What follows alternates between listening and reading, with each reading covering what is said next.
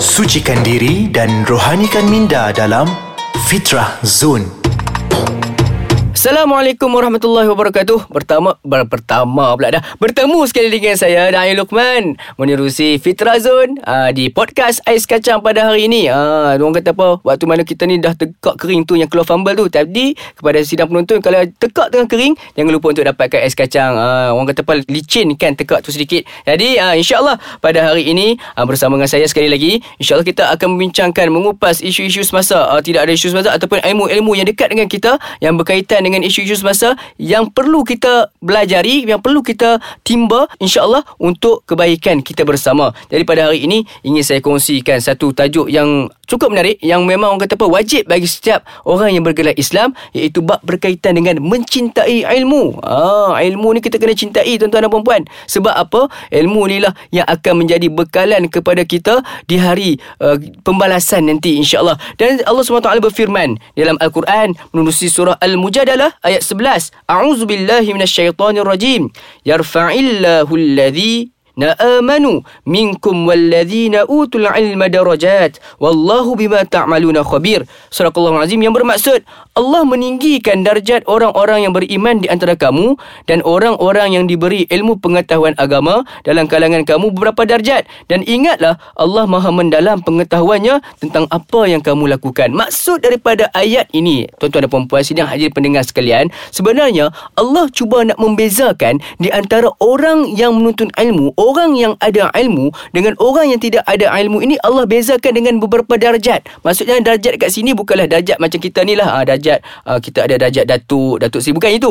Maksud darjat sini adalah beberapa kebaikan yang Allah berikan uh, yang membezakan di antara orang yang ada ilmu dengan orang yang tidak ada ilmu. Contoh dia orang yang ada ilmu ni mudah dapat kerja. Uh, orang yang tidak ada ilmu sukar dapat kerja. Orang yang ada ilmu ni gaji lebih tinggi. Uh, macam itulah kita kata macam kita sekarang ni ikut pada uh, kualifikasi kita. Uh, contohnya macam kita ni degree dengan orang master beza jauh tu dia punya gaji uh, dan sebagainya itu mengatakan bahawa Allah dah menyebut dalam Al-Quran sesungguhnya orang yang ada ilmu dengan orang yang tak ada ilmu ni Allah bezakan dengan beberapa keadaan dengan beberapa darjat yang berbeza. Jadi tuan-tuan dan puan-puan, ilmu ini pula para ulama telah mengklasifikasikan bahawa ilmu ini terbahagi kepada lima. Yang pertama sekali adalah saqafatul islamiyah, ilmu-ilmu yang berkaitan dengan agama. Uh, ini termasuklah di dalam uh, orang kata apa termasuklah ilmu fardu ain dan juga ilmu fardu kifayah. Uh, ilmu fardu ain ni macam mana tuan-tuan dan puan-puan? Uh, itulah bab-bab berkaitan dengan solat kita, bab berkaitan dengan puasa kita, bab berkaitan dengan zakat, macam mana nak keluarkan, berapa hak zakat, berapa nasab zakat.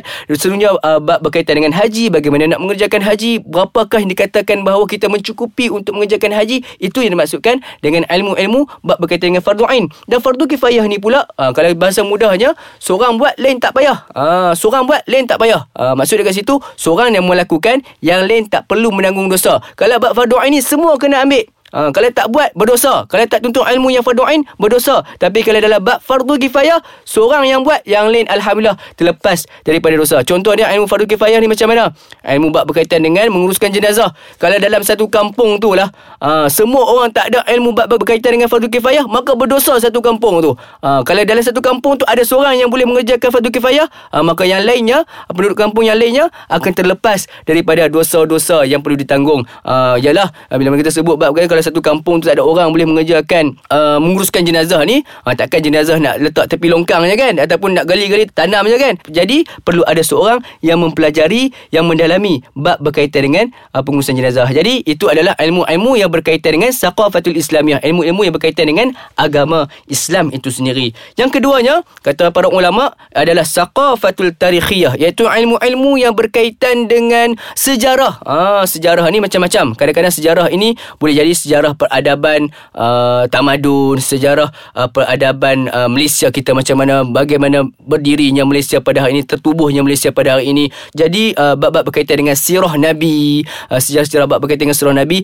dan sebenarnya salah satu benda yang perlu kita titik beratkan adalah sejarah hidup kita. Uh, kita belajar daripada sejarah. Jangan kita belajar uh, yang kita dah melakukan satu perkara dah berlaku sebuah tapi kita tak belajar menyebabkan kita sentiasa berada dalam kejahilan. Itu yang kita tak nak. Uh, Ah, jadi uh, itu baru dua Ada lagi tiga lagi. Tapi sebelum tu kita berhenti berehat sebentar. Jangan ke mana-mana. Terus bersama kami Di Fitrah Zone Menerusi podcast Ais Kacang. Sebentar saya lagi Alhamdulillah kembali bersama dengan saya Daniel Lukman menerusi Fitra Zone di podcast Ais Kacang. Jadi tuan-tuan dan puan-puan, sebelum mana kita berhenti berehat sebentar tadi, telah pun saya kongsikan dua jenis ilmu yang dikatakan oleh ulama yang perlu kita pelajari. Ya, dua ilmu yang pertama iaitu yang pertama Saqafatul Islamiyah, ilmu-ilmu yang berkaitan dengan agama kita, yakni Islam. Yang keduanya adalah Saqafatul Tarikhiyah, iaitu ilmu-ilmu yang berkaitan dengan sejarah. Ha, perlu belajar pada sejarah hidup dan sebagainya. Dan kita nak masuk seterusnya, yang ketiganya, ilmu yang ketiga adalah saqafatul lughawiyah iaitu ilmu-ilmu yang berkaitan dengan bahasa. Ha, sekarang ni bahasa-bahasa ni perlu kita kuasai. Kalau macam sekarang ni kita dah boleh bercakap dalam bahasa Melayu. Ha, kita kuasai pula dalam bahasa Inggeris. Ha, bukan payah mana apa bahasa Inggeris. Kita boleh cakap hello, how are you, welcome, thank you pun dah cukup. Ha, itu orang kata apa? Sekurang-kurangnya kita tidak ketinggalan di belakang. Antaranya lagi sekarang ini antara bahasa-bahasa yang sekarang ni semakin um, meningkat naik antaranya adalah bahasa Urdu. Ha, orang kata bahasa Hindustan. Ha, contoh ada kabi kushi kabira muhabbatin kush kush hota he. Ha, boleh cakap sikit-sikit pun bolehlah dikira orang kata bercakap ataupun belajar jugalah dalam bahasa-bahasa lain. Dan antaranya lagi bahasa-bahasa yang semakin menjadi fenomena adalah bahasa Korea. Ha, sekarang ni ramai anak-anak muda kita ni suka tengok drama-drama Korea. Ha, macam saya sendiri pun minat juga tengok cerita Korea ni. Ha, bolehlah belajar sikit. Jangan kita tengok saja tak ambil ilmu. Ha, contoh dia kalau macam kita kata hello annyeong. Ha, annyeong tu maksud dia hello ataupun sarang heo yang maksud I love you. Kita belajar sikit-sikit. Itu merupakan ilmu biarlah sedikit tetapi kita boleh menggunakan di dalam kehidupan kita. Itu adalah ilmu yang ketiga iaitu saqafatul lughawiyah. Yang keempatnya pula adalah saqafatul insaniyah iaitu ilmu-ilmu yang berkaitan dengan pembinaan modal insan. Ha, ataupun human development iaitu ilmu-ilmu yang berkaitan dengan adab. Ha, belajar tentang adab, adab dengan guru bagaimana, adab dengan orang yang lebih berusia bagaimana, adab dengan anak muda bagaimana, adab dengan cikgu bagaimana. Itu adalah saqafatul insaniyah dan yang kelima yang terakhir sekali kata ulama, ilmu yang kelima adalah saqafatul waqiyah iaitu ilmu-ilmu yang berkaitan dengan teknologi, iaitu berkaitan dengan isu-isu semasa sekarang. Uh, kita perlu belajar. Sekarang ni kalau ibu-ibu ayah-ayah, anak-anak sekarang ni dah ada IG, dah ada WhatsApp. Mak dengan ayah pun perlu ada juga IG dan WhatsApp. Sebab apa? Bila kita ada ilmu ini, kita mampu untuk menjaga anak kita, kita mampu untuk memantau anak kita. Sebab zaman sekarang ni saya cukup-cukup risau. Sebab zaman sekarang ni ya Allah Akbar, gejala sosial di kalangan remaja semakin meningkat naik. Jadi bila kita telah memahirkan diri dalam teknologi, insya-Allah serba sedikit kita mampu untuk melindungi dan memantau anak-anak kita. Jadi tuan-tuan dan puan-puan, Imam Syafi'i pernah berkata, sesungguhnya ilmu ini tidak akan sampai kepada seorang manusia itu melainkan dengan enam syarat. Ha, nak dapat ilmu pun ada syarat-syarat dia. Iaitu yang pertama sekali perlulah ada kepintaran. Ha, yang keduanya perlulah ada keinginan. Yang ketiganya perlulah ada kesungguhan dan zuhud. Uh, dan seterusnya perlulah bersama dengan guru dan yang terakhir sekali perlulah mengalami dalam tempoh masa yang panjang. Nak tuntut ilmu kena ada tempoh masa yang panjang. Mudah-mudahan dengan sedikit perkongsian pada kali ini dapatlah kita beramal sama-sama untuk kita terus mencintai ilmu menggali ilmu dan mendalami ilmu. Insyaallah Uh, salah satu caranya adalah dengan mendengar daripada Zone ataupun Fitrah Zone ini melalui aplikasi podcast Ais Kacang. InsyaAllah. Jadi sekali lagi saya nak wawarkan sekiranya sesuatu ada perempuan nak mendapatkan aplikasi ini boleh dapatkan saja di App Store ataupun di Google Store. Type saja Ais Kacang, download dan install. Dan seterusnya anda juga boleh follow kami di Instagram Ais Kacang MY dan anda juga boleh untuk like Facebook kami uh, di Ais Kacang. Uh, type saja Ais Kacang dan sebarang persoalan untuk penambahbaikan dan sebagainya teruskan uh, menghantar menanyakan ataupun mengajukan soalan-soalan tersebut di aiskacang.com.my.